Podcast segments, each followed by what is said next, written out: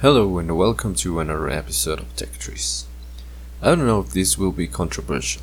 I hope not. This is just my humble opinion. Last time I went to the gym was like 5 years ago. I was trying to get fit and I said why not go to the gym? Well, it wasn't too bad. The first day was really awkward. I couldn't even lift a weight and my whole body hurt the other day. Very normal.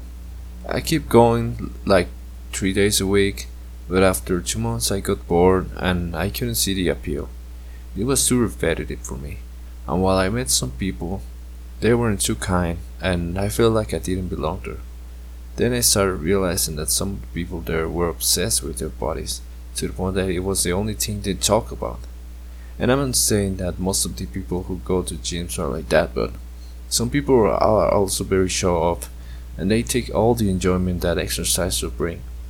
So last year I started doing calisthenics and I feel much better now. Doing exercise at my peace, I'm not feeling the pressure or awkwardness that a gym brings.